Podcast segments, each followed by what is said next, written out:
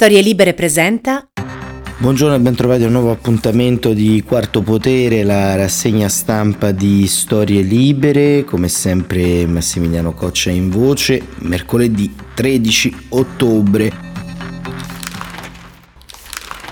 Il dibattito politico pian piano si sta spostando verso un altro argomento dopo il eh, diciamo, eh, dibattito infuocato relativo a Forza Nuova che continua a tenere banco ma adesso ehm, oltre le discussioni sulla matrice, oltre le discussioni relative al eh, diciamo una sorta di ambivalenza degli estremismi portato avanti dalla destra italiana si è diciamo eh, acuito il dibattito istituzionale per comprendere eh, se sciogliere o meno il movimento fondato da Massimo Morsello e Roberto Fiore ormai parecchi anni fa eh, oppure se appunto continuare con una linea sostanzialmente di rigore ma di eh, tolleranza oppure se attendere eh, il responso della magistratura eh, se sciogliere appunto l'organizzazione per mandato del eh, Consiglio dei Ministri, tutte quante opzioni che eh, lavorano più sulla parte giuridica che eh, sul dibattito insomma, interno alla politica e, e però tiene banco appunto anche il dibattito sui tamponi gratis perché? Perché tra due giorni dal 15 ottobre diventerà obbligatorio il Green Pass per accedere sui luoghi di lavoro e eh, un pezzo del mondo del lavoro si sta mobilitando contro questa norma. Eh, si richiedono tamponi gratis eh, per chi non ha appunto ancora effettuato le vaccinazioni, i portuali di eh, Trieste hanno richiesto appunto eh, questa precondizione per evitare il blocco eh, delle merci, insomma anche questa è un'altra situazione che va sommandosi a una tensione sociale strisciante e anche forse l'idea di non dare eh, nuovi eh, spunti alle organizzazioni eh, neofasciste per eh, fomentare la protesta nelle piazze. E Repubblica quindi apre con Green Pass, lite sui tamponi, eh, la stampa gli fa eco perché Salvini e Meloni alzano il muro, Forza Nuova serve a sinistra e il Fatto Quotidiano eh, apre appunto anche lui sui tamponi, tamponi gratis, primo sì del governo. E la verità anche eh, il governo sbanda sul Green Pass e poi eh, un altro diciamo uh, un'altra sottolineatura che troveremo all'interno delle, delle, pagine dei giornali, ovvero che eh, secondo alcuni eh, la ministra Lamorgese e il prefetto sapevano dell'attacco in programma alla CGL e la verità scrive assalto annunciato la Lamorgese spieghi e, um, poi Borgonovo sempre sulla prima pagina della verità eh, eh, scrive Forza Nuova violenta da anni, ma la scoprono ora, le sedi di Leghi e Fratelli d'Italia sono devastate senza che nessuno eh, fiati. E, e questo diciamo è come vedete il solito taglio della verità. Anche il messaggero sui tamponi gratis tamponi gratis eh, prime aperture. E poi il quotidiano romano fa un Excursus in prima pagina anche sulla riforma delle pensioni, pensioni uscita anticipata eh, con taglio dell'assegno e ehm, e poi diciamo fa anche un cenno a un argomento di cui andremo ad occuparci tra poco, ovvero il G20, Afghanistan, Draghi guida il G20, un miliardo di aiuti e sì al dialogo. e eh, il riformista invece apre su eh, l'abbraccio tra Landini e Draghi e Piero Sansonetti, anzi Claudia Fusani, si chiede se è una svolta e, e questo appunto ehm, quanto, eh, quanto appunto eh, viene eh, quesito che viene posto dal eh, quotidiano diretto da Piero Sansonetti. Il mattino mh, mm, apre con un eh, con un argomento molto importante che andremo a eh, trattare, eh, le poche risposte al disperato richiamo del vescovo Battaglia, perché il vescovo Battaglia ha eh, lanciato il suo grido di dolore su Napoli, Camorra l'urlo nel silenzio. Dopo la mattanza dei baby boss, state uccidendo Napoli, convertiteli. La politica abituata al sangue in muta, le mamme devono ribellarsi. E poi anche qui il mattino Uh, si sofferma sul Green Pass, Green Pass dei portuali all'Ilva, prime aperture ai tamponi gratis. E poi il caso appunto uh, dell'inchiesta sul sistema Salerno, inchiesta sulle cooperative, altri due arresti, gli ordini via chat, Salerno le minacce per i voti e poi in Sicilia torna Salvatore Cuffaro, il partito di Vasavasa, elezioni in Sicilia, il ritorno della DC e di Totò Cuffaro. Ricordiamo condannato in via definitiva e ha espiato la sua pena per associazione esterna eh, mafiosa e, e, però torna da quanto sembra a candidarsi domani i fondi esteri di Forza Nuova finanziano la propaganda Novax un'inchiesta eh, di Giovanna Fagionato e Giovanni Tizian il fondo St. George Educational Trust foraggia l'associazione anti-vaccini Vicit Leo, i cui studi sono citati nelle interrogazioni parlamentari del centrodestra. Dietro il trust c'è il fondatore di Forza Nuova, Roberto Fiore. E, e poi Emanuele Felice, economista, sul taglio di destra lancia l'editoriale la riforma del catasto va fatta perché è di sinistra. Anche questo è un argomento fiscale che vedremo. Il manifesto eh, appunto eh, apre con i portuali eh, dell'Ilva di eh, Trieste, merce di scambio è il titolo con dei container in primo piano, a più di 48 ore dall'entrata in vigore dell'obbligo di Green Pass sono finalmente pronti due DPCM per il lavoro pubblico e privato.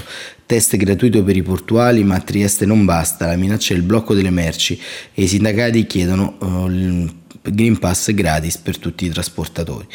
E Forza Nuova, Draghi guarda IPM, la richiesta di sciogliere la formazione neofascista e, e poi nel taglio basso l'indicazione di voto che eh, Giuseppe Conte ha dato per le elezioni amministrative a Roma. Conte vota Gualtieri, Michetti, inaffidabile.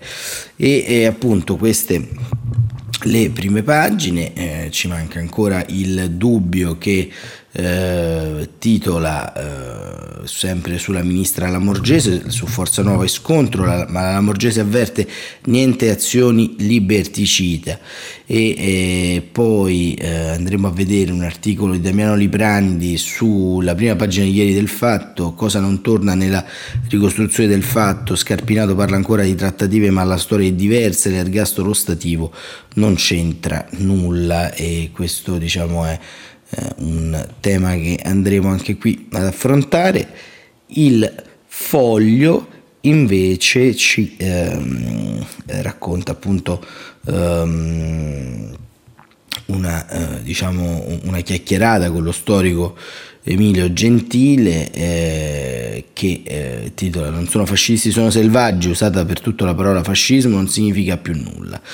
E, e poi appunto Claudio Cerasa al suo editoriale La giusta pacificazione sul Green Pass, il Green Pass è uno sballo, ma gli anti-Green Pass non sono solo fascisti, lezioni da Trieste e Taranto e poi ehm, Daniele Raineri sull'Afghanistan, uh, Winter is coming, Draghi guida gli aiuti ai responsabili per l'Afghanistan, le condizioni per i talebani.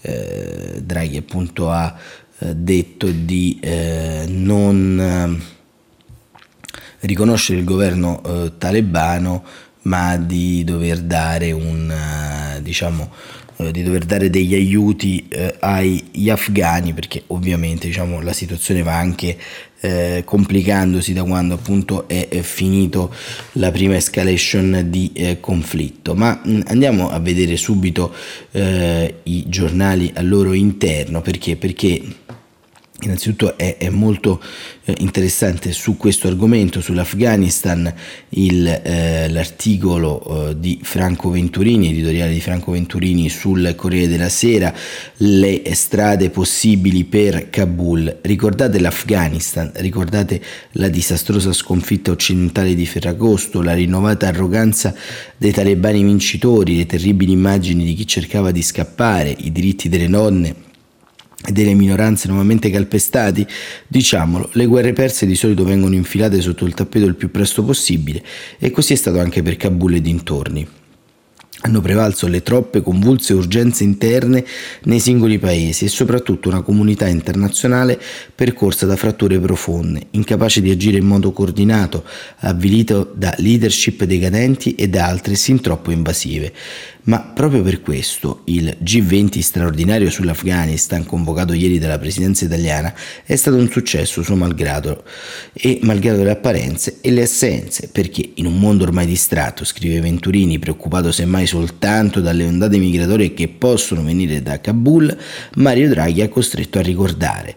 Si è battuto per non abbassare il sipario su una tragedia che coinvolge milioni di afghani e rischia di destabilizzare l'Asia centrale e alla fine, malgrado un verso vertice breve virtuale, è riuscito a tenere l'agenda sull'Afghanistan aperta, sulle priorità.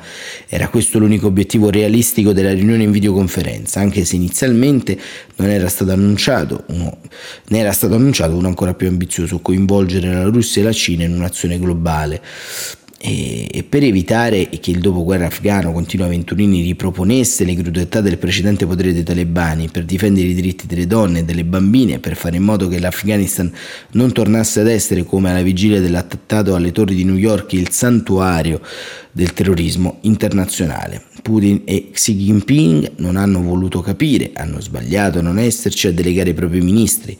Si sa che loro, soprattutto Pechino, predicano la non interferenza in Afghanistan e suggeriscono la restituzione a Kabul delle riserve finanziarie detenute nelle banche statunitensi e britanniche, mentre gli occidentali sono invece decisi a non riconoscere troppo presto il governo talebano, a porre condizioni e a usare quelle ricchezze come leva diplomatica.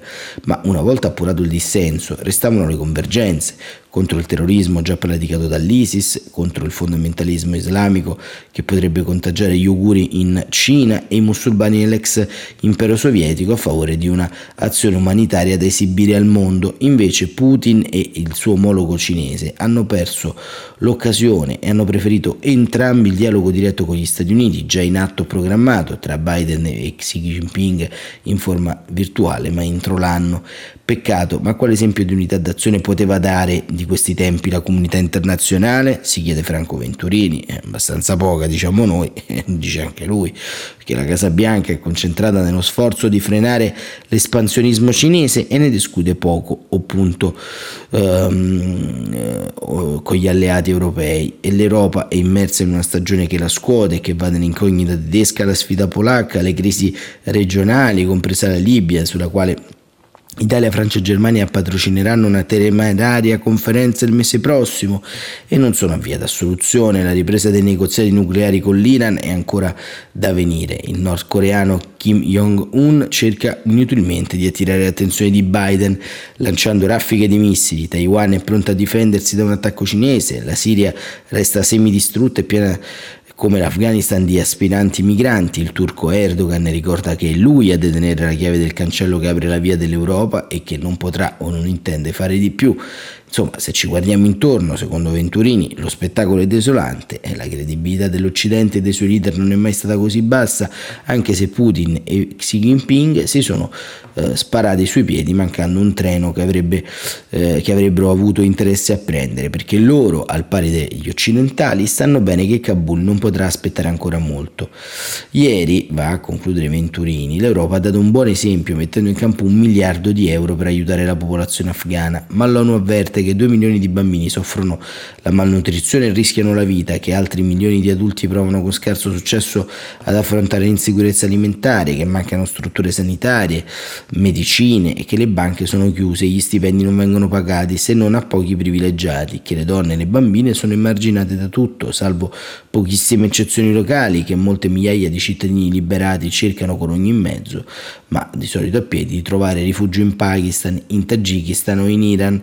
La catastrofe è un passo umanitario sì, ma la prima conseguenza sarebbe la crescita del terrorismo e l'aumento della pressione sociale, l'aumento della produzione dell'oppio come ultima e unica risorsa finanziaria e eh, Venturini scrive occorre agire presto, detto il G20, straordinario voluto da Draghi, qualche segnale di speranza c'è, come contatti triangolari Stati Uniti, Europa e talebani in Qatar, ma serve molto di più e senza rinunciare con buona pace ai cinesi e russi a precise condizioni sulla creazione di un governo inclusivo.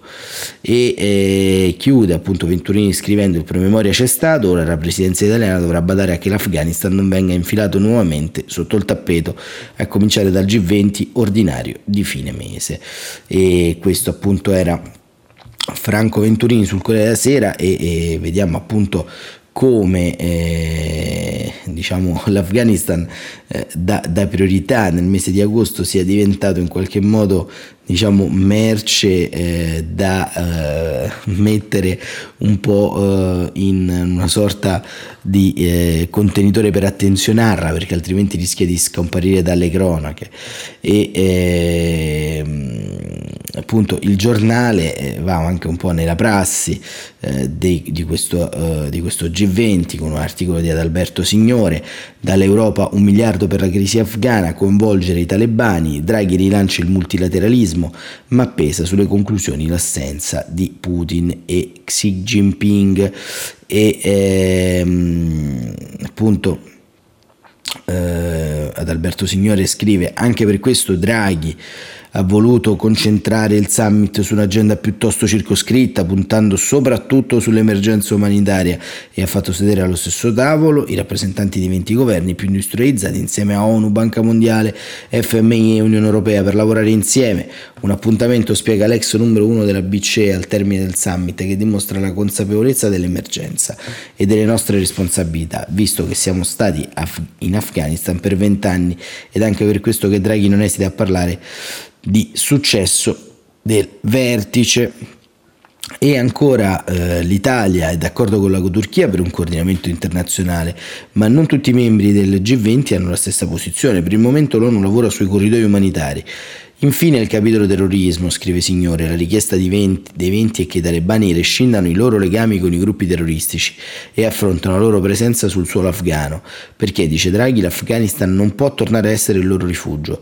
Il premier italiano insiste poi sui diritti delle donne e delle ragazze afghane, un tema, spiega, toccato da tutti i leader del G20, che hanno ribadito come non si debba tornare indietro di vent'anni, ma purtroppo, come vediamo, eh, si, si, ritorna un po' in, eh, indietro di vent'anni, insomma, perché, perché comunque eh, diciamo, la condizione delle donne e delle bambine è già mutata eh, intorno a questo. Sempre su questo argomento, sul foglio troviamo Daniele Raineri eh, che eh, appunto diciamo Ehm, fa anche lui un'analisi su quanto, su quanto avvenuto ieri al, al G20 e, e, soprattutto nella sua conclusione si concentra eh, sull'emergenza alimentare e su quella eh, e su quella eh, migratoria. Secondo il World Food Program, scrive Raineri, 18 milioni di afghani su 40 soffrono la fame. In teoria i fornitori di energia straniera che esportano energia elettrica in Afghanistan potrebbero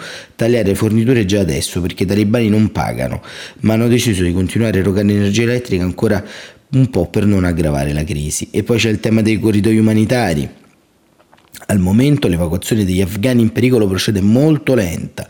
Un volo da 300 passeggeri una volta a settimana, l'idea di accelerare il ritmo, ci sono migliaia di persone ancora in lista d'attesa, ma si creerà il problema di come sistemare tutti i profughi. Non è beneficenza. Un peggioramento ulteriore delle condizioni in Afghanistan vuol dire più instabilità, più caos e più occasioni per i terroristi. Non c'è alcuna incertezza sul fatto che siamo ancora noi i responsabili, ha detto ieri Draghi. E appunto chiudiamo questa pagina eh, relativa all'Afghanistan con sempre la puntualità di Daniele eh, Raineri e, e appunto gli altri due argomenti del giorno, lo scioglimento di Forza Nuova e il Green Pass e, e appunto il, il, Corriere della Sera eh, se ne occupa perché? Perché c'è un'intervista anche a eh, Francesco Lollobrigida, capogruppo di Fratelli d'Italia alla Camera, che eh, in un'intervista di Paola Di Caro sottolinea, eh, diciamo, ora un testo in aula su tutti i violenti, trame contro di noi. Fratelli d'Italia passa al contrattacco, scrive Paola Di Caro. Lo fa con il capogruppo alla Camera Francesco Lollobrigida che alla ministra dell'Interno Luciana Lamorgese chiede di chiarire subito come siano andati i fatti alla manifestazione di Roma. Cosa non torna? chiede Paola Di Cara. Premetto, abbiamo condannato senza se e senza ma l'attacco alla sede della CGL, distinguendo le responsabilità di criminali e delinquenti che hanno commesso atti incompatibili con la democrazia da quelle di chi ha solo manifestato pacificamente. Ma dice Paola Di Caro, ma eh, in quella piazza era stato preannunciato l'assalto da parte di una persona ben nota eh, per aver già commesso fatti simili, che lì non doveva stare perché sottoposto a provvedimenti restrittivi, in più va capito il ruolo degli agenti infiltrati. Cosa sospettate? che la sinistra abbia come minimo sottovalutato quello che poteva accadere, non dando alcun indirizzo chiaro per evitare che la manifestazione degenerasse e su questo informerà il Parlamento solo dopo il voto, il 19 ottobre. La sinistra non vuole far capire cosa è successo per influire nel voto nei ballottaggi, ma oggi in question time Fratelli d'Italia la costringerà a rispondere ai primi quesiti e dalle 15 siamo in diretta tv. Vogliamo la verità. Ma perché non dite, dice eh, l'intervistatrice, semplicemente che voi con i neofascisti di Forza Nuova non avete a che fare e votate la mozione del PD? Ma noi chiediamo di più, eh, addirittura. Il governo può già sciogliere organizzazioni sovversive in condizioni di emergenza, perché non lo fanno? Sulla mozione c'è il governo, c'è la magistratura che ha potere in queste materie. Non ha senso che siano i partiti a suggerire cosa fare. E che proponete? dice Paola Di Caro. Ma presenteremo una mozione unitaria del centrodestra contro tutte le organizzazioni che rappresentano un pericolo per la libertà. A Roma c'è stato un vergognoso assalto da parte di una sigla che si definisce neofascista. A Milano il servizio d'ordine della CGL ha dovuto fronteggiare i centri sociali con bandiere rosse e anarco-insurrezionaliste. Eh, anche voi quindi temete un complotto? Anche peggio, dice Lolo Brigida. Noi pensiamo che sia in atto un tentativo di delegittimazione di una protesta democratica. Crediamo che si voglia depotenziare il ruolo dell'opposizione e che, come già accaduto, ci sia una criminalizzazione nei nostri confronti in quanto avversari che non si riesce a battere. È successo con Berlusconi, con Salvini, ora con noi. Eh, eh, in conclusione Paola Di Caro chiede perché non andrete alla manifestazione della CGL? Eh, noi rispetteremo la legge che impone il senso elettorale. Se si fosse tenuta prima o dopo il voto avremmo certamente potuto prendere in considerazione la nostra partecipazione, ma scegliere Roma dove si vota di sabato sembra davvero un tentativo di allungare la campagna elettorale a vantaggio di un partito ed è troppo. Insomma, intervista molto difettosa questa di Lollobrigida eh, su, su molti passaggi eh, ancora una volta diciamo c'è questa sorta di doppopesismo da una parte i, i neofascisti dall'altra mh, centri sociali generici con bandiere rosse anarco-insurrezionaliste. E poi c'è sempre l'ipotesi del complotto degli agenti infiltrati insomma eh, la mozione contro tutte le organizzazioni violente, l'idea di voler sconfiggere il nemico per base giudiziaria, insomma ancora Uh, una, una, volta insomma si, si, perde una buona occasione. E, e appunto sul foglio anche eh, c'è Fabio Rampelli che in un'intervista analoga di Fratelli d'Italia eh, intervista rilasciata da Annalisa Chirico eh, dice sia una mozione contro ogni forza eversiva se vogliono sciogliere le organizzazioni versive di destra e di sinistra, noi ci siamo. Se è un provvedimento contro una soltanto, ci opporremmo. Ecco, Fabio Rampelli scrive Annalisa Chirico riassume così la posizione di Fratelli d'Italia dopo il gran parlare di ipotetici decreti contro Forza Nuova. Eh, sostanzialmente arriva il chiarimento di eh, Fratelli d'Italia. Il ministro Lamorgese, scrive eh, la Chirico, eh, parla platealmente incapace, dice Rampelli. Le confesso però che stamane recandomi alla Camera non ho incontrato malipoli di fascisti, prosegue Rampelli, uomo di antico lume di Fratelli d'Italia e vicepresidente della Camera, onorevole, qui si parla di sciogliere Forza Nuova, un gruppo eversivo e violento. La democrazia convince, non scioglie. Dobbiamo tutelare la libertà delle idee e sanzionare chi usa la violenza, il discrimine e la violenza. E lei che pensa di Forza Nuova? Quando si presenta alle elezioni raccoglie percentuali da prefisso telefonico.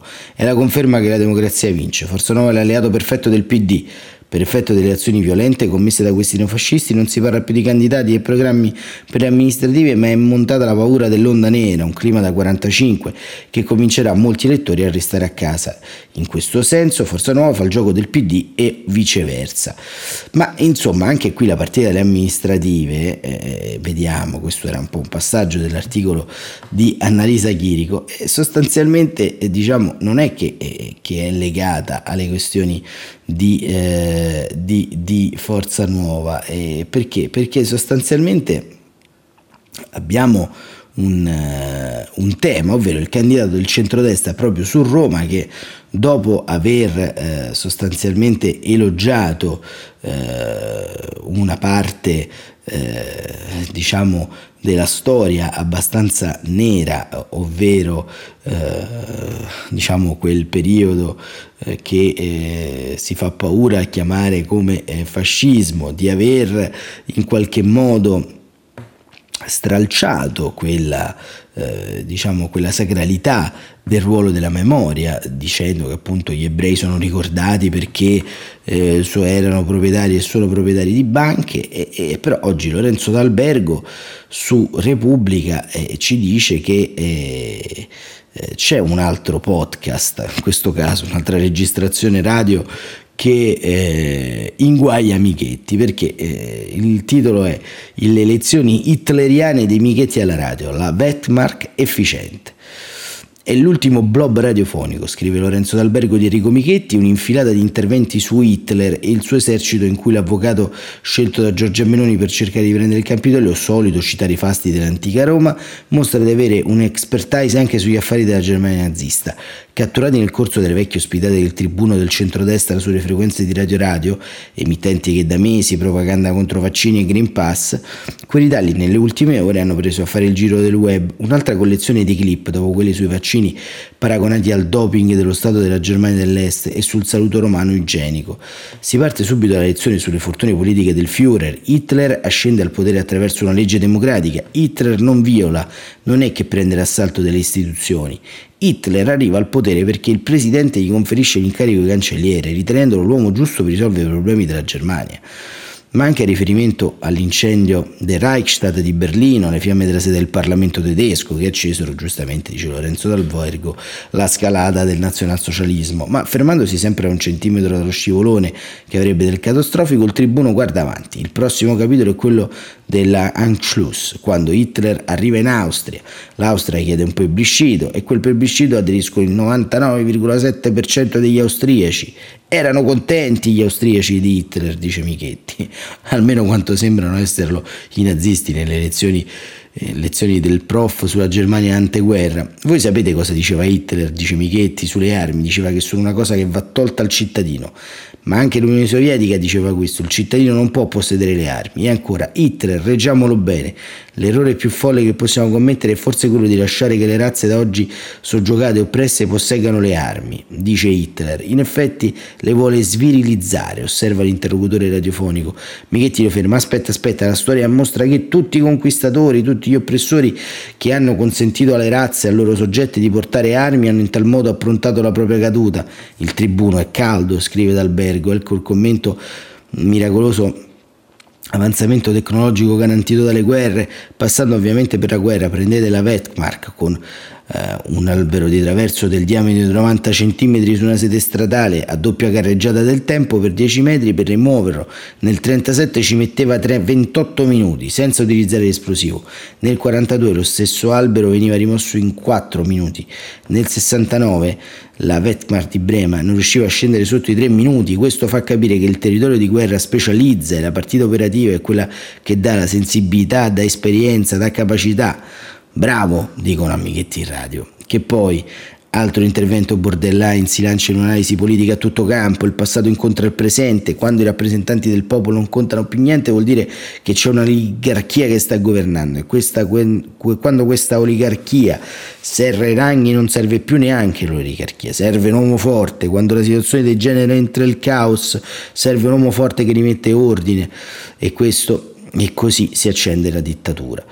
E persino Radio Radio è un sussulto. Il conduttore di turno dell'emittente, che eh, ospita tra gli altri Diego Fusaro e Melluzzi, avverte Michetta: adesso ti diranno che sei fascista come me, eh? adesso attaccheranno. A me poco prima mi hanno detto fascista, vedrai che ti attaccheranno. E dopo mesi la profezia si è avverata, nel frattempo scelto come volto civico il centro-destra romano, proprio ieri Michetti si è dovuto difendere per l'ennesima volta. Io sono antifascista, non lo dire più. Ho avuto una sola destra, quella della democrazia cristiana, che rispetto agli altri partiti è sempre stata dalla parte della libertà anche quella di saltare con leggerezza dalle citazioni di Giulio Cesare alle memorie di Hitler. Ecco, a pensare a Michetti viene in mente una citazione che è quella di Ettore Petrolini, che eh, appunto durante un, un, suo spettacolo non raccoglieva eh, diciamo eh, dei applausi da tutti i logioni dove c'era particolarmente eh, un individuo particolarmente uno spettatore abbastanza irrequieto che continua a fischiare, a fischiare, a fischiare e, lui si rivolge, Petrolini, a questo spettatore e fa io non ce l'ho con te, ce l'ho con quello accanto che non ti butta di sotto. E più o meno potrebbe essere la stessa cosa relativamente a Michetti che appare fondamentalmente come un personaggio più che neofascista, più che democristiano, più che tutte le definizioni calzanti, un una sorta di macchietta, una macchietta venuta fuori dal teatro un po' dell'assurdo, un teatro dell'assurdo che in qualche modo solo Roma sa generare in modo così eh, diciamo eh, ampio e, e, e, testuale insomma. Rimarrà di questa campagna elettorale la parabola di eh, Michetti. E, e poi eh, andiamo ancora avanti abbiamo ancora qualche minuto a nostra disposizione eh, perché? Perché ovviamente eh, appunto c'è anche il dibattito sul eh, Green Pass, il Green Pass sta appunto come abbiamo visto da molte prime pagine eh, animando ancora non solo lo scontro sindacale ma anche quello interno alla maggioranza perché? Perché ehm, appunto eh, c'è, eh, questo, eh, c'è, questo, tema che, eh, che sta eh, diciamo non solo mm, come abbiamo visto mettendo dentro eh, tutti quanti i cosiddetti eversori come li chiama Rampelli insomma ma sta mettendo dentro anche un tema un tema che è quello diciamo della privacy e, e, di un DPCM ad hoc. E il Sole 24 ore lo inquadra bene. Convenzioni e protocolli, paletti del garante della privacy sul Green Pass, perché sarà un, una vera corsa contro il tempo, perché se è vero che il parere del garante della privacy sul decreto che introduce nuove modalità di lettura del Green Pass è un via libera senza rilievi, le raccomandazioni dell'autorità ai datori di lavoro pubblici e privati impongono alcuni adempimenti che per essere messi a punto richiederanno più di un giorno, a cominciare dalla distinzione dei ruoli e delle competenze di chi sarà predisposto ai controlli, passando alla necessità di informare i lavoratori circa le nuove verifiche, continuando con l'esigenza di aggiornare la policy privacy di amministrazioni e aziende, proseguendo con la registrazione delle operazioni sul posto. E, appunto il eh, Green Pass, dice secondo il garante, si dovrà fare in modo che si esenta dalla vaccinazione per motivi di salute possa presentare un documento digitale dotato di QR code che riveli le stesse informazioni del Green Pass, ovvero quelle relative all'autenticità, alla validità e all'integrità della certificazione e ehm, a fare da sottofondo a queste incombenze, però in alcuni casi essere eh, possono essere anche velocizzate, per esempio eh, l'informativa ai dipendenti potrà essere eh, generalizzata e eh, sostanzialmente eh, scrive eh, appunto su 24 ore con Antonello Cherchi ehm, diciamo la, la, pubblica amministrazione avrà due modalità di verifica massiva anticipata di Green Pass. Le aziende oltre i 50 dipendenti passeranno dall'Inps o potranno modificare i tornelli. E il ministro Orlando eh, questa è una nota che è inserita alla fine di questo articolo, eh, chiosa anche sui tamponi, Orlando eh, risponde a Grillo, noi tamponi gratis per i non vaccinati, far diventare il tampone gratuito significa dire sostanzialmente che chi si è vaccinato ha sbagliato. E questo anche viene riportato dal Sole 24 ore perché? Perché il dibattito è proprio questo, lo vedremo soprattutto domani ad un giorno dalla messa a regime di questo provvedimento e siamo quasi in conclusione. Ovviamente avete visto una rassegna stampa diversificata questa volta, piena di temi, di un dibattito politico eh, che riguarda appunto mh, tre questioni principali, ma abbiamo voluto riporre anche l'accento, come avete visto, sulla crisi afghana e, e soprattutto cercando anche noi nel nostro piccolo di non metterla sotto il tappeto. Permane tuttavia la differenza, la differenziazione di una eh, diciamo di un'agenda politica che in qualche modo eh, non eh, scorge delle priorità.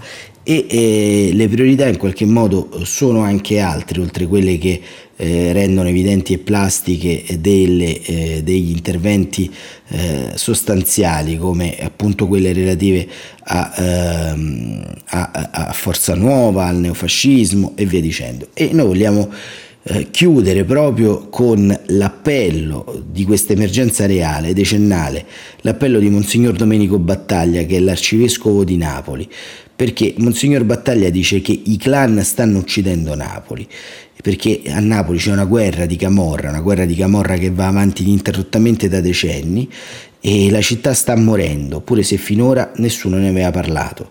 Eh, scrive il Corriere della Sera e in questo articolo di Fulvio Buffi eh, perché Monsignor Battaglia dice stanno uccidendo Napoli eh, e lui a travolgere con la propria indignazione il silenzio e l'indifferenza generale senza fare sconti a nessuno, a chi è sicuramente colpevole e a chi si crede innocente stanno uccidendo Napoli, la stanno uccidendo, la camorra e il malaffare con la violenza e la crudeltà di coloro che hanno dimenticato di essere umani, la sta uccidendo l'indifferenza di coloro che si voltano dall'altra parte credendo di poter stare tranquilli, non immischiandosi e non prendendo posizione, la sta uccidendo la scarsa attenzione della politica nazionale e locale che pare essersi abituata al sangue versato in terra partenopea, considerandola un paese alla stregua di un conflitto eh, e nessuno quindi si sente innocente, stanno uccidendo Napoli, ripete il cardinale, la sta uccidendo ciascuno di noi nella misura in cui fa finta di niente e dimentica che il presente e il futuro della nostra città dipende dall'impegno di tutti, dalla capacità che avremo di passare da un freddo individualismo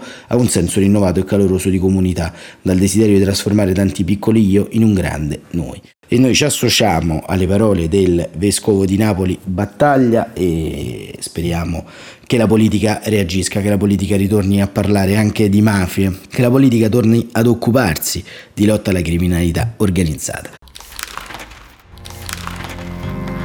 Per oggi è davvero tutto, Quarto Potere torna domani, come sempre, grazie davvero per essere stati con noi, ovviamente seguiteci su tutte le piattaforme, Spotify, Apple Podcast e sul sito eh, Storie Libere, grazie davvero e buon proseguimento di giornata.